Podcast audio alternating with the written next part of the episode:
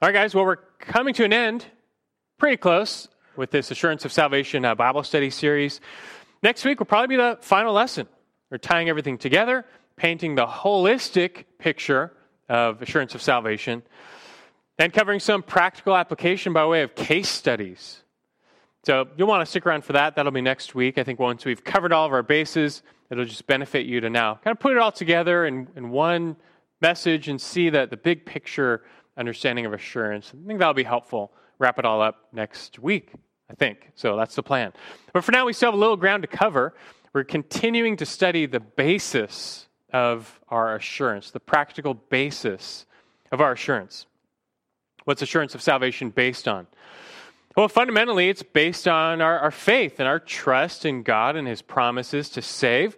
Salvation is not based on our performance, it's based on Christ's performance and our just trust in Him. We just receive salvation as a gift by faith.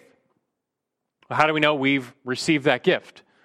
Well, in a sense, it just comes down to believing God's promises and taking Him at His word to save forever those who believe in His Son. Assurance is largely by faith. But we've been exploring for about three weeks now. There's a little complication in that.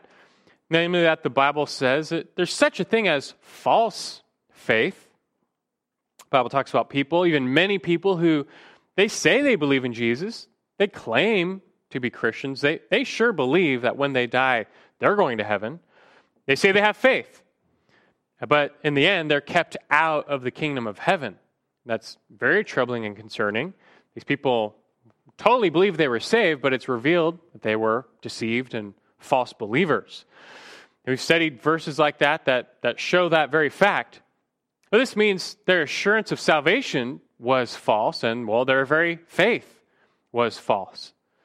And that's troubling, like I said. It makes us wonder, like, well, okay, how do I know I'm not deceived? How do I know what I think is saving faith is not something else? Those people some, somehow got it wrong. Well, as we've been finding, thankfully the Bible has something to say about that. Scripture does not merely reveal the existence of true and false faith, which it does, but it also goes into great detail about some of the defining characteristics of true and false faith. In other words, we're given quite the depiction of what saving faith looks like. Here's what genuine saving faith looks like. We're also given the depiction of where here's where what a phony faith looks like, a, a false profession or confession of faith looks like. And so our objective is just to study the Bible and see what the Bible says about true and false faith, and then examine ourselves in light of that. And practically speaking, then, this is like the basis of our assurance. As we see these marks of true, genuine faith in our lives, Lord willing, we can be assured that, okay, well, our faith in Christ is genuine. It is what Scripture says is saving faith. And therefore, our salvation in Him is secure. We can just rest in His promises to save us. And so, getting more specific, over the past several weeks, we've been diving into 12 distinguishing marks of true faith from Scripture. 12 distinguishing marks of true faith from Scripture. And these form really, you might say, the practical basis of our assurance. These enable us to evaluate our faith and see if it measures up to like the biblical definition and depiction of true faith. And so far, we've covered the first five, and these would be obedience, repentance, love for God, love for others, and a loss of love for the world. Now, if any time for recap, so just go online and listen to the past couple messages to learn more about how Scripture indicates those are essential marks and really outcomes of true faith. Now we're going to carry on and almost finish going through the next four of these distinguishing marks. And just real quick, in my further study, I decided to consolidate the list a little bit. So we're actually down to 10. 10 distinguishing marks. I've combined a few together just for the sake of time, kind of wrapping things up. But today we'll cover uh, marks 6 through 9. We'll save number 10 for next week. It's kind of like the finishing touches to wrap everything together. You'll see how that fits. But now we're going to cover the next four. We're just carrying on in this study now of what are the defining marks, the distinguishing marks of a faith that's real, faith that saves, according to Scripture.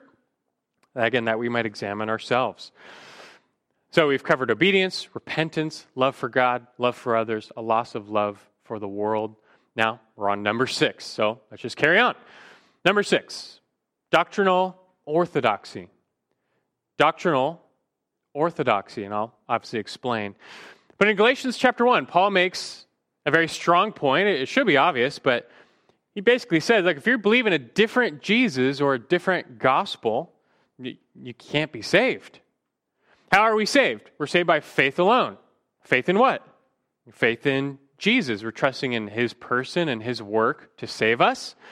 But if you get the person of Jesus wrong, if you get the work of Jesus wrong, you have another gospel. And, well, Paul makes clear you can't be saved by another gospel. You can't be saved by believing a false gospel. Paul says such one is accursed, meaning damned. You're still cut off from God if you're believing a false gospel.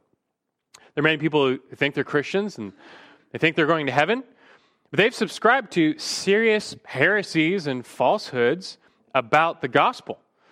And they're deceived, and at least according to Scripture, well, they shouldn't have assurance of salvation. They fail what you might call the test of truth or the test of doctrinal orthodoxy. And Scripture constantly warns against false teachers who will do just that. They will lead people astray by preaching a different gospel. And so, when it comes to our assurance, then, as we ask whether our faith is real or saving, part of that is examining the object of our faith. Now, are we believing in the right Jesus? Are we trusting in the right gospel? Because there's false gospels out there. Now, keep in mind, we are not talking about secondary issues here, like your view of church government or end times. We're not talking about that. We're talking about gospel matters. We're dealing with the person and the work of Christ, some of the essential truths of the faith you get those wrong, Scripture, that's the circle. That, that's in or out. And uh, we need to make sure you're not getting those wrong. The good news is it's not hard to tell. You just examine your beliefs and compare them to Scripture. And do you have faith in the Jesus of Scripture? Now, John and 1 John helps us with this. In addition to his tests of obedience and his test of love, he gives us a test of truth as a major mark of genuine faith. So let's look at this. 1 John 4, you can turn there. See a couple passages in uh, 1 John here. 1 John 4. That's where we'll begin.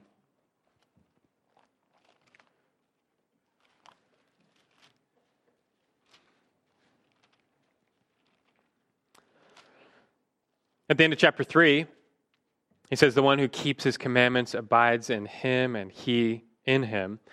We know by this that he abides in us, by the Spirit whom he has given us, talking about the Holy Spirit. But you know, there's other spirits. Apart from the Holy Spirit, there are demonic spirits, which promote false doctrine. And so, in the very next verse, chapter 4, verse 1, he tells us to do something about these spirits. Verse 1, 1 John 4, he says, Beloved, do not believe every spirit, but test the spirits to see whether they're from God, because many false prophets have gone out into the world. You notice in verse 1, he uses these spirits in parallel with false prophets. The connection is obvious. Those who are teaching false doctrine, uh, at times, there's a demonic origin. You need to test what they're saying. 1 Timothy 4 1 says, The Holy Spirit explicitly says that in later times, some will fall away from the faith paying attention to deceitful spirits and doctrines of demons. It's, just, it's explicit there. That's what we're talking about here. There's false teaching out there, and it has even a demonic origin. We're called to test the spirits. That's our recourse, therefore. What do we do about this? Well, test the spirits. What does that mean? It just means you're comparing what they're saying, these prophets, to Scripture. And he gives an example of one test, verse 2. He says, By this you know the Spirit of God. So here's one way to tell if, if, it's, if it's coming from the Holy Spirit or not. He says, Every spirit that confesses Jesus Christ has come in the flesh is, is from God. You know, does the teacher acknowledge that Jesus came in the flesh, his true and full humanity? We're talking, you know, real humanity, a real human body.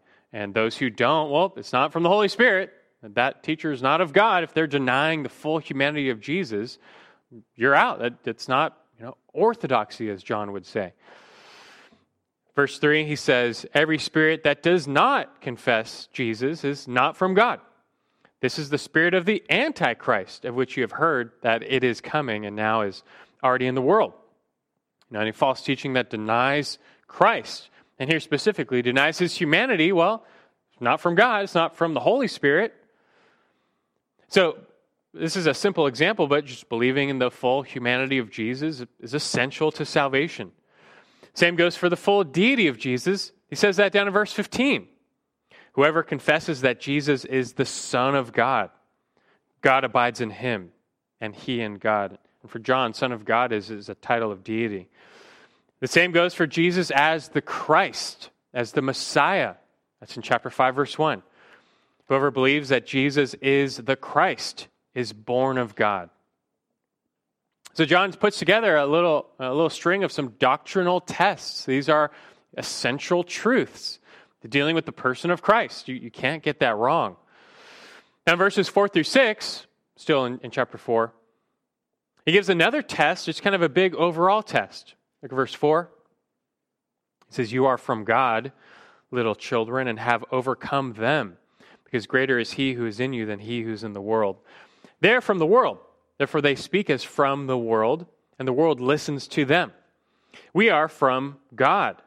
And look, he says, He who knows God listens to us. He who is not from God does not listen to us. By this we know the spirit of truth and the spirit of error. What's he saying here? He's essentially establishing like the ultimate test of truth, which is, you might just say, adherence to apostolic teaching. It's adherence to apostolic teaching. But keep in mind, like, what is that?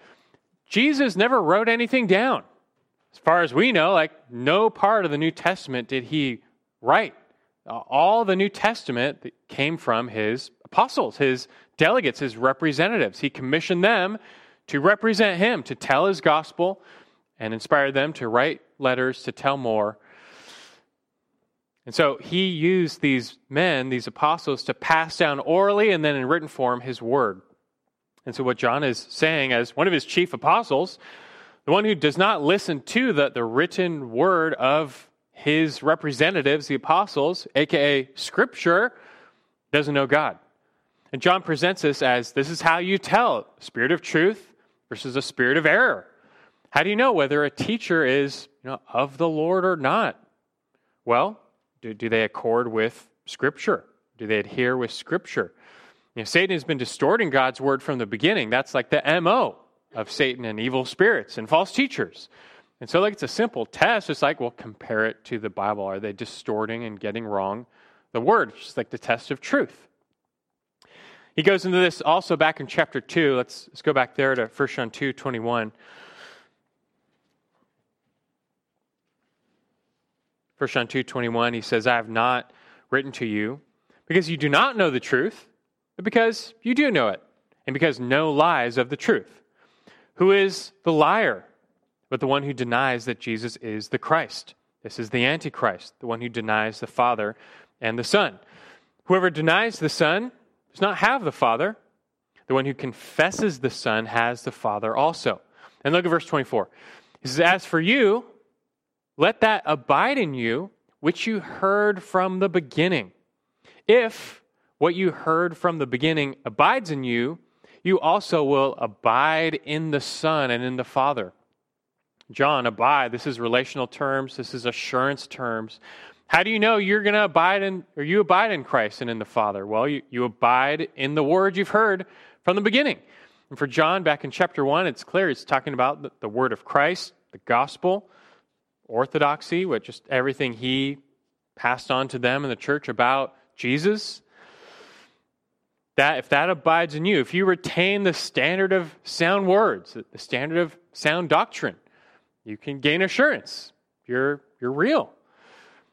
1 Timothy 6, 3 through 4, paints the other picture. It says, If anyone advocates a different doctrine and does not agree with sound words, those of our Lord Jesus Christ. And with the doctrine conforming to godliness, he's conceited and understands nothing. And so it's, it's, it's actually a, simple test like, do you accept Jesus Christ as fully presented in the scriptures? You may take this for granted, but that's, that's a real test of faith, a test of assurance. Your belief in the apostolic testimony of Jesus is presented as one way you can distinguish it a spirit of truth versus a spirit of error. And so if you if you examine yourself and your teaching compared to scripture and you find you've subscribed to a spirit of error, well, can you have assurance that that faith is real and genuine? You, have missed the object of faith. Uh, you should be very concerned. And of course, if you want assurance of salvation, well, make sure you are believing the truth.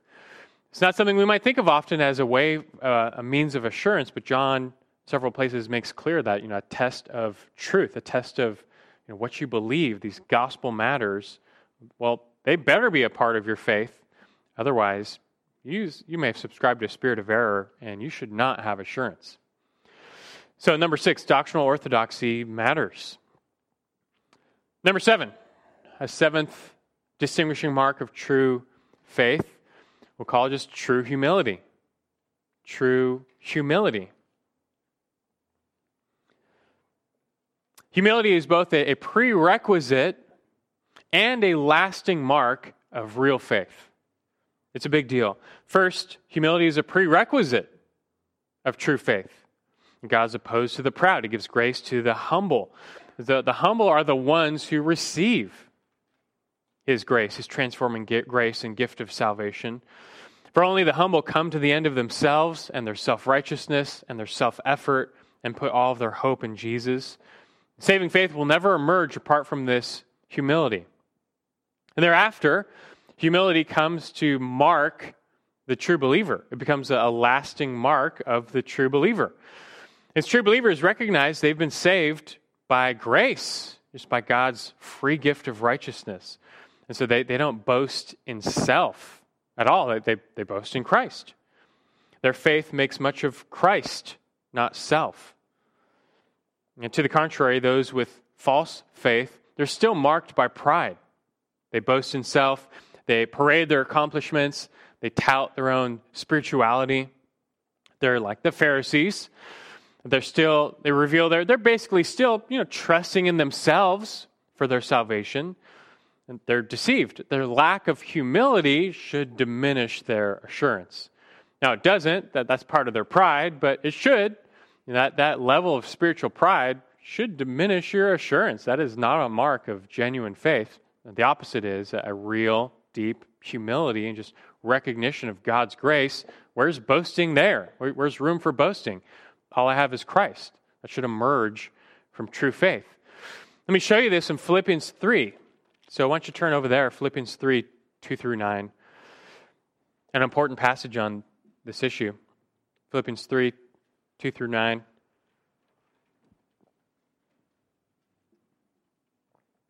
In the context here, Paul is talking about a contrast between true and false believers. He says in verse 2 Beware of the dogs, beware of the evil workers, beware of the false circumcision for we are the true circumcision who worship in the Spirit of God and glory in Christ Jesus and put no confidence in the flesh. He's making a, a contrast here. He's talking about Jewish Christians, and there were false Jew. You know, these are Jews who had confessed Jesus as the Messiah, but some of them had believed in a different gospel and a different Jesus. They were Jewish Christians, and they weren't truly saved, though and they're the false circumcision. What's the difference? What showcases the difference between these true believers and these false believers? Well, true believers, he says, worship in the Spirit of God. They glory not in themselves, but in Christ Jesus. They put no confidence in the flesh. Their boast is in Jesus, not self, not accomplishment, not their deeds. They recognize they've been saved by grace alone. And so there's just no room for boasting there. That, that's how you, you see someone who's of the true circumcision, uh, someone who's saved. But those who put confidence in the flesh, well, they're showing they've not recognized the gospel of grace, the only gospel. They've not believed in Christ per the true gospel, there's a problem here. Look at verses 4 through 6. He goes on to say, Although I myself might have confidence even in the flesh, if anyone else has a mind to put confidence in the flesh, I far more, circumcised on the eighth day, of the nation of Israel, of the tribe of Benjamin, a Hebrew of Hebrews, as to the law, a Pharisee, as to zeal, a persecutor of the church, as to the righteousness which is in the law, found blameless. So, uh, what he's saying is if anyone had reason to boast in the flesh, and that's just talking about your accomplishments, it was Paul.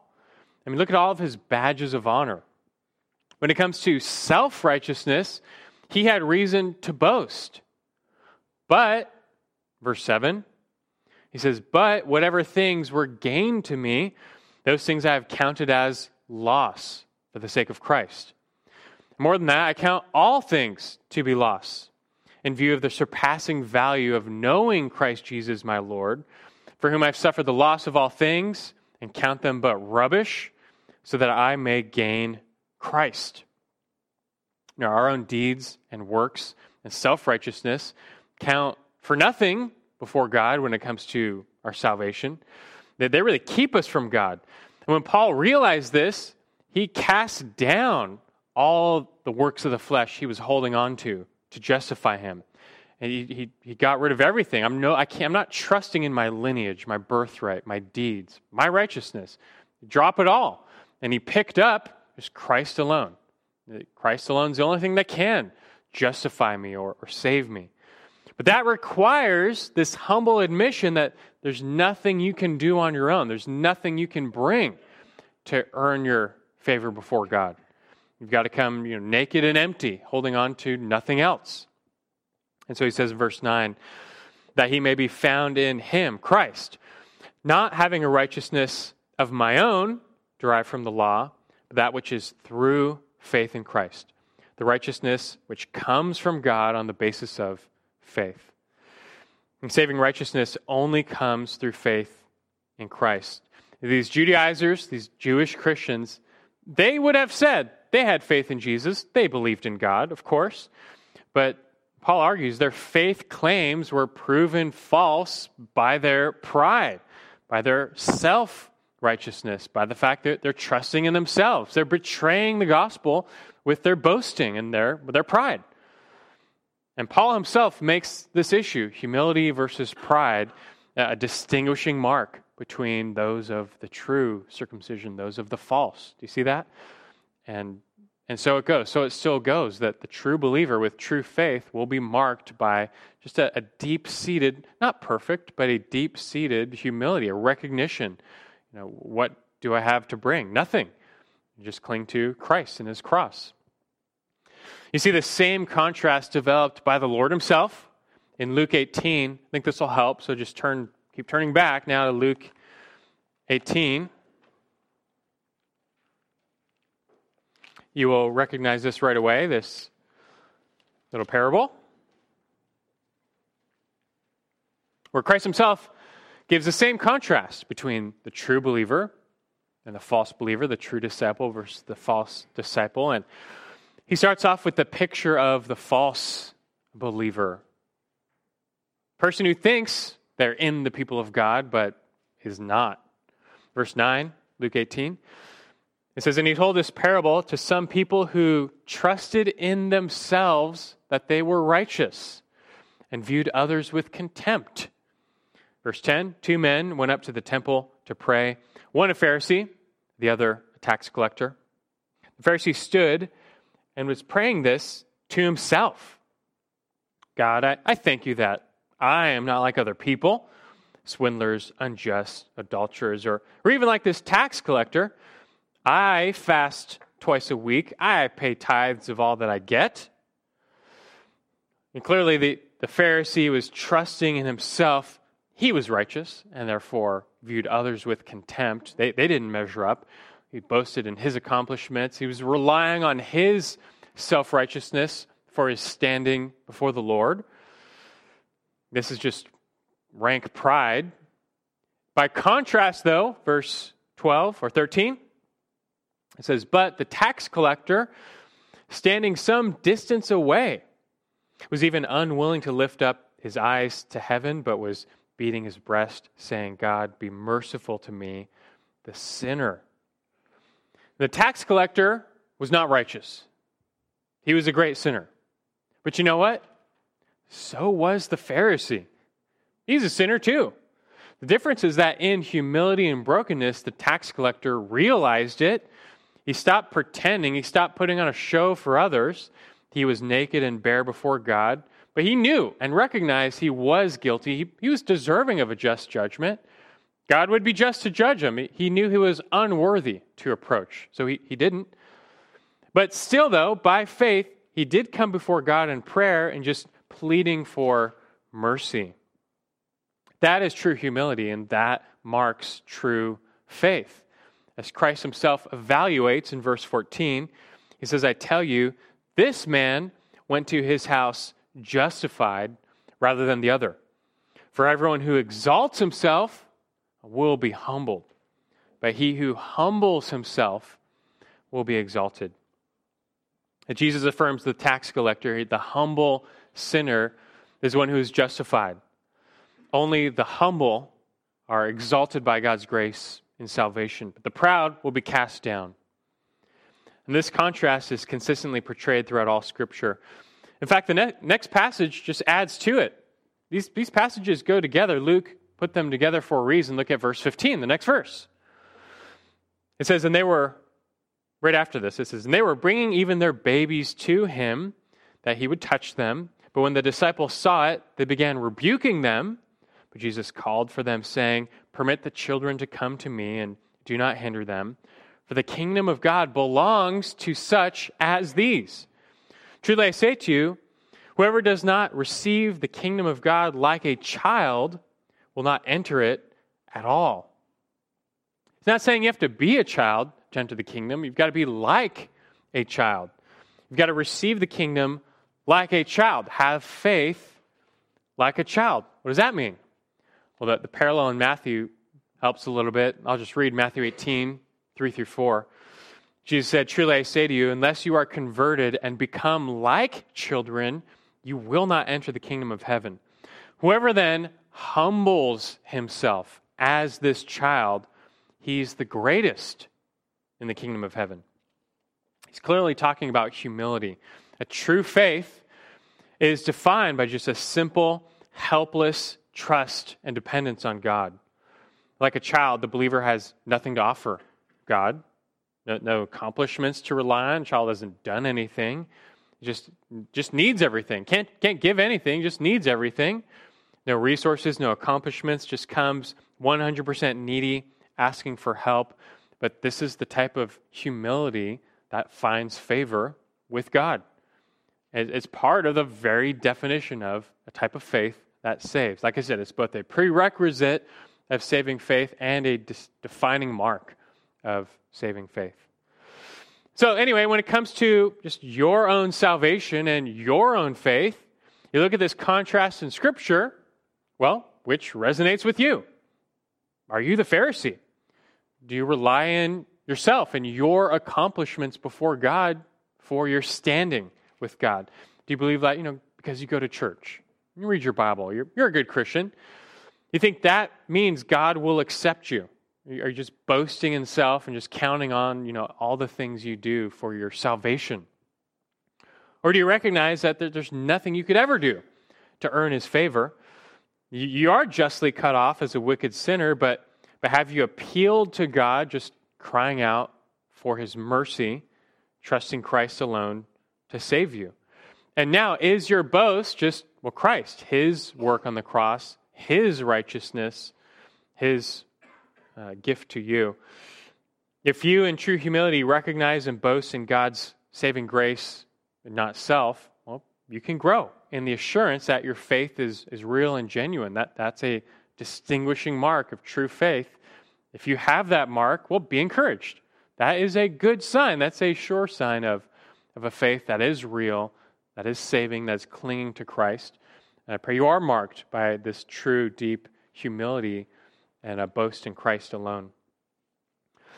Well, let's try and get through a couple more here, see if we can do it. Number eight is private prayer. Private prayer. Just think on this a little bit. Prayer is very important in the life of a Christian, it's our lifeline to God. And can you even have salvation without prayer? I mean, what is a saving confession in Jesus other than it's a prayer to God for mercy, like the tax collector? The prayer of faith, that's the means by which we receive forgiveness and new life. But thereafter, a life of prayer will mark the true believer, and it will accompany new birth. Remember earlier we noted how a love for God, a love for others, obedience to God's will, those are the outcomes of saving faith, right? And also marks of assurance. Well, you know, one big way those are expressed is through prayer. Prayer is how you obey God. Prayer is one way you obey God. It is a command after all. Frequently, 1 Thessalonians 5:17, pray without ceasing. 1 Timothy 2:1, pray on behalf of all men. Colossians 4:2, devote yourselves to prayer. I mean, there's a long list of commands to pray. It's pretty simple. But of course, for the believer, you know, prayer is not just a duty or obligation. It should come naturally out of our new relationship with God in love. It's an expression of our love for God. It says a child loves to talk to his or her parent. We now naturally should love to just talk to God. And one real way we express our love for Him is, is through prayer. In prayer, we, we thank God, we praise Him, we magnify Him, we, we meditate on, on His attributes, His goodness. In prayer, we commune with God, we exalt Him for who He is and what He's done. It's a chief expression of our worship, as we learned this morning. And prayer also gives expression to you know, the humble, childlike dependence on God. When we bring our needs to Him and our requests to Him in faith, we're confessing, you know, I don't have all the answers on my own. I don't have enough power on my own. We need God. Only He can deliver us. And we believe that. And God is pleased when His people come to Him in just a humble, childlike dependence. Not that you just pray only as if God's your magic genie, but the other side, though, like you are humbly coming before your Abba Father with your request because you need Him to deliver. And God is pleased when we have that type of faith. That's an expression of faith. And prayer, in fact, is the primary expression of faith and trust in God. Like we saw this morning, you know, by prayer, we're declaring the fact inherently that we, we really believe God is real. I'm not just talking to myself here, He's there, He can hear me, He can answer me. He has the power. He's good, but I submit to his will. I'm just going to let my request be made known in faith, just asking and trusting his will. But you know, that just dependence pleases God and honors his name. And all in all, if our faith in Christ is real and we are truly adopted into God's family, prayer just should naturally result. And communication is essential to any relationship if it's a real relationship. I know, maybe you've got a friend who, who claims, you know, maybe she says she's best friends with the celebrity. But in reality, like, they never ever talk. And so you would rightly question, like, the nature of that friendship. Are you really best friends? Do you even know the person? Like, do you even have a real relationship with this celebrity? Doesn't sound like much of a real relationship if they never talk. And so, likewise, the Christian who never talks to God in prayer at all has reason to question whether or not he or she is in a real relationship with God. The Lord Jesus himself, both in teaching and, and in just his own example, makes crystal clear how prayer is part of the essence of a true disciple. If you're going to be his disciple, you're going to be like him, follow him, like prayer is of the essence. That's why we can say it's a defining mark, it's an essential mark, it should emerge from faith. And maybe well, you can read it on your own, but Matthew 6, you know the Lord's Prayer, he taught them how to pray. He, ex- he just, he expected them to pray. That was not an issue. It's not like this was new for them. He just, from the beginning, he expected them to be praying. But he challenged how they prayed. He wanted them to pray in private, not just in public like the Pharisees so people can see you, but in private. You're communing with God. And the Lord's Prayer is a prayer of faith and trust and dependence on God. It exalts God and depends on Him for daily bread, for forgiveness, for deliverance from evil. And clearly, Jesus conceived of prayer as our vital connection to God for our true needs. And Christ himself modeled this. You know, Mark 135, in the early morning while it was still dark, he got up, left the house, went away to a secluded place and was praying there. Luke 6:12, before choosing the 12, he went off to the mountain to pray and spent the whole night in prayer to God. So prayer all-nighter for a big decision. That Jesus certainly lived like prayer was his lifeline to God. And bottom line, if prayer was important to him, well, how important should it be to us, who are his, his disciples? We are following him. Jesus lived as the perfect man. He, he modeled for us the life God wants us to live in many respects, and his prayer life certainly is included in that list. And so, look, no matter your struggles with the theology of prayer, just know this Jesus prayed all the time in humble reliance on God and trust in God, and his prayers were not a sham. Well, so at the very least, you should do the same. And the fact that prayer itself is an expression of faith, and the fact that prayer should have a prominent place in the life of a true disciple, means prayer is a real marker of salvation, especially private prayer. Because private prayer, I find, is just one thing that the, the false believer or the unbeliever, they're just not going to do. There's no gain, there's no benefit. Like, why would they go home and labor in private prayer? No one will see, no one will know about it, so they don't get that social credit. They don't get anything from it. The only reason a false believer would labor in private prayer is if they, they feel like it's a guilt thing or it's a merit thing, like I've got to pay my dues and pray my rosary to earn God's favor. Otherwise, there's nothing in it for them. The most just don't pray because they don't have a real, living, abiding relationship with God. They might pray in public like the Pharisees, but you know, Christ himself used their public only prayer life as an example of their hypocrisy and, and falsehood. The true believer will naturally come to express a, a real dependence on God in public and in private. Now, I got to throw in the reminder, continual reminder and encouragement that the standard is not perfection. We're not talking about, you know, do you perfectly pray? Do you, who prays as much as they should? Who's pulling prayer all nighters like Jesus all the time? But as you examine yourself, you're just asking, like, do you pray? Do you pray at all? Are you growing in prayer? Do you have a heart for prayer? Do you have any desire for prayer? Look, your, fle- your flesh doesn't want to pray. my, my flesh doesn't want to pray, but do you have the spirit that you do have a pull and a desire, a, a natural desire in your new life? Like, well, I do love God, and I, I do want to pray to Him and call out to Him. Do you have any desire for prayer? Do you ever commune with God just because you, you need Him, because you love Him? Now, those who, who should be truly concerned here, this is more of a negative, those who never pray. They never speak to God. They never ask for forgiveness. They never spontaneously thank God in their hearts. They never praise God. They never make petition. They're just not living in any sort of real dependence on God in their lives. Well, so would you say such a person should have assurance that what they call faith is real, is living, is active? I would say no. So, prayer is, is such a defining mark of a true believer, and it accompanies a true believer everywhere we look. Uh, it should be part of your life. But look, we know we're saved by grace. It's not like uh, we're saved by a prayer life. We have to be careful and discerning here. We're not talking about like, you pray an hour a day? Because otherwise, you can't have assurance. It's, it's a subjective thing. You're just examining yourself, looking for signs of life, signs of growth, looking for a heart for God, not perfection. The one who should be concerned is the one who well has none of that at all, and uh, they need to examine themselves and their assurance and their salvation. Well, we're going to try and get through one more here. Uh, a ninth distinguishing mark of a faith that saves, a real faith, is endurance amidst suffering. Endurance amidst suffering. We know that from a divine perspective, God preserves his people in their salvation.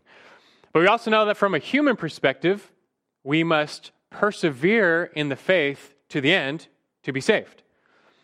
The Bible teaches the reality of false believers, as we've seen. And one of the hallmarks of a false believer is, well, a lack of endurance. Many of them will just fall away. And that's how you know for sure. Well, I guess they, they didn't have genuine faith because it's part of the very definition of true faith to endure, to persevere, to not fall away. The true believer will endure, and persevere in the faith no matter what. It's of the essence, the definition of true faith. So that's why it's a mark. Someone might lose their health, their wealth, their family, their relationships. That's very tragic. That's not going to make them abandon Christ. No matter the hardship or the suffering, like, well, Christ is their ultimate hope. They're just going to cling more to Christ. It's of the essence of true faith to do so. But the false believer encountering that level of hardship, they will eventually show their true colors and just falling away. They're, they're not getting out of Christianity what they thought they would anymore. And now it's just a lot of bad stuff is happening. They're out, they fall away. But the one who suffers, especially for the kingdom, but does not fall away, but endures and perseveres, well, they may gain assurance that their salvation is true, that they are truly clinging to Christ. Because look, all this stuff is being taken away from them, but they're still on board. They're not turning away from the Lord. Amen. That's a mark of true faith. Well, we'll skip this for now. I'll just assume you understand that in, in Scripture, Christians are told to expect suffering, to expect persecution on, the, on account of the Lord. I think you guys know that. Affliction just comes with the territory of following Christ. 1 Timothy 3:12, all who desire to live godly in Christ Jesus will be persecuted. So for the sake of time, like, okay, it's part of discipleship to suffer. But this is why Jesus told his disciples if they're going to follow him, well, you better deny yourself and pick up your cross. This is a path of suffering. The cross comes before the crown. But the Bible also teaches that God uses those very afflictions to test and prove his children. Now, many verses teach that God designed suffering to strengthen and verify the faith of his people, which leads to their growth and their assurance. Let's go to 1 Peter 1. See if we can include a couple of these in here. 1 Peter 1, verses 3 through 9 should be familiar to you.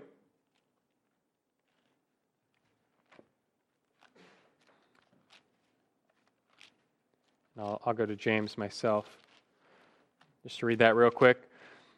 You know, while you're turning to 1 Peter, James, you should know, James 1 2, consider it all joy, my brethren, when you encounter various trials, knowing that the testing of your faith produces endurance, and that endurance have its perfect result that you may be perfect and complete, lacking in nothing. God is using trials to test the faith of his people, knowing that it will produce something. It'll produce the fruit of endurance, which will give them greater hope. That enables them to persevere to the end. God is building you up through trials. And James ends by highlighting this as well. He, call, he says, you know, you too be patient, James 5 8 strengthen your hearts. The coming of the Lord is near. Now, as an example of suffering and patience, take the prophets who spoke in the name of the Lord.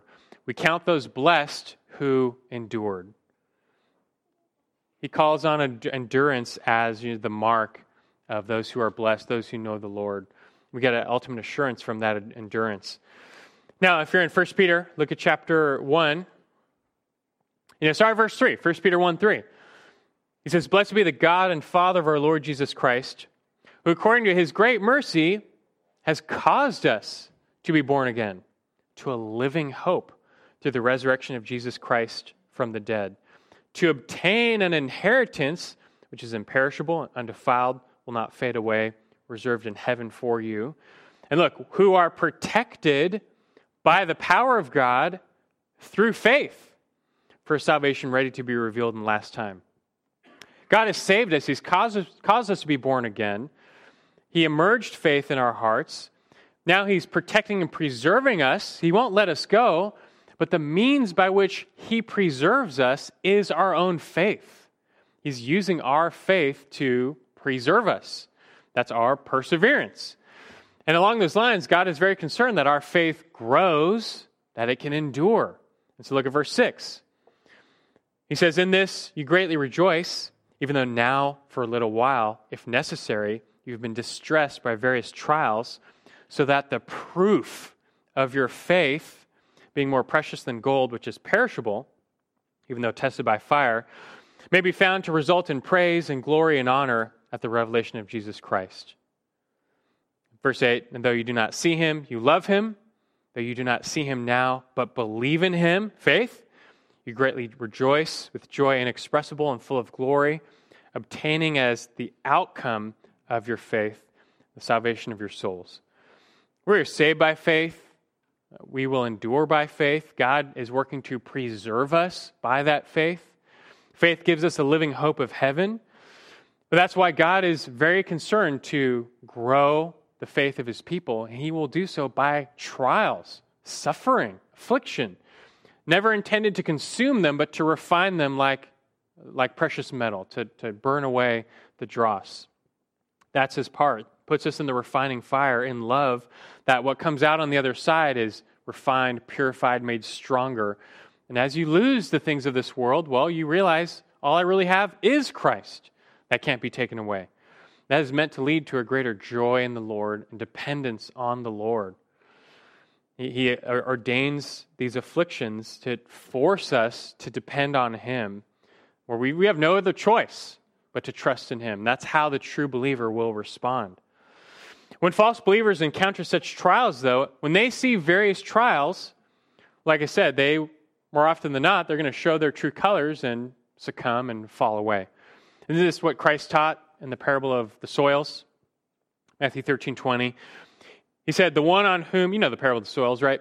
The one on whom seed was sown in the rocky places, this is the man who hears the word and immediately receives it with joy, yet he has no firm root in himself, but is only temporary. And when affliction or persecution arises on account of the word, immediately he falls away. The false believer will, Christ himself says, this is how you know that the true from the false. He doesn't bear fruit, he falls away when the going gets tough and shows he, he was not ready to deny self and follow Christ. He wanted Christ for something else, maybe some health and wealth, but when it came time to suffer for Christ, die for Christ, he's out. And Jesus said, You cannot be my disciple unless you're willing to give up your life for me. This is a marker of a false faith. But the true believer has counted the cost of discipleship and will prove his discipleship by enduring all hardship and remaining with Christ. Just listen to finish up. Listen to Romans 5 3 and 4. Romans 5 3 says, Not only this, but we exalt in our tribulations. We exalt in our tribulations, knowing that tribulation brings about perseverance. Perseverance brings proven character. Proven character brings hope. Paul can glory in tribulation knowing that this is just icing on the cake, proving I know the Lord, I am His. It leads to an ultimate hope. We are truly saved, and that our hope is in Christ anyway. The discipline of enduring trials and suffering ends up proving we are God's children. The world may hate us and reject us. We may suffer the loss of health and wealth and family. But like Peter, we say to the Lord, well, like, to whom shall we go? Where else are we going to go? There's no reason to stop following the Lord.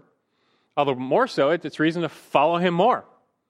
Because in the end, everybody suffers to a degree. Everyone's going to suffer the ultimate loss of death. But we're the only ones who can do so with hope in a God who raises the dead. And the true believer with true faith, they're going to just cling to Christ no matter what. He really is their ultimate only hope. Nothing diminishes that. Suffering only enhances that. Just the complete opposite response to those of the world. So much of assurance comes over time and is proven over time. And it, indeed, it's just a matter of time before you suffer as a Christian. But as you meet that suffering with patience and endurance, you're bearing witness that you really are trusting in Christ alone. You're showing off a key distinguishing mark of true faith, which is perseverance. And so, as you persevere, you should grow in hope and trust, and you should be assured that your faith in Christ, it looks like the real deal. The more we suffer, the more we realize that our faith in Christ, it's, it's all that's really real. It's all that really matters in the end faith in Christ, clinging to the rock. And if any of you here today are suffering, I pray you learn The Lord wants you to cast your cares on Him and turn to Him, not away from Him, that your faith might grow through your trial. You might even be more assured in your faith through your trial. The Lord has good designs even in our suffering. Okay, well, I think that'll do it. We'll come back next time. We'll throw in that 10th mark of distinguishing faith, and then I think you really benefit seeing it all brought together, a little bit more big picture, what assurance is all about, and then some case studies I think will really help you think through your own life. Am I saved? Am I, should I have assurance of salvation? Hopefully, we'll make it real practical next time as we, I think, finish up. We'll see. Well, we'll, we'll see you next time. Let me pray, and we'll be dismissed. Father in heaven, we praise you for an evening studying your word. It's always profitable as we look at some of these marks of faith and examine ourselves. Uh, I pray us here tonight are found uh, passing the test, found approved. And even that's by your grace. We have no reason to boast, Lord, but if we are truly saved, we should be praying privately. We should be enduring hardship, trusting you, obeying you, loving you, loving others. These marks of faith should emerge in our lives. That's just a, an outcome of your new birth. When you save us, Lord, you say you make us new. The new birth is no small thing. This is a radical rebirth and renewal of, of who we are inside out. And it should emerge. And as it does so, we can be encouraged that our faith in Christ is, is real.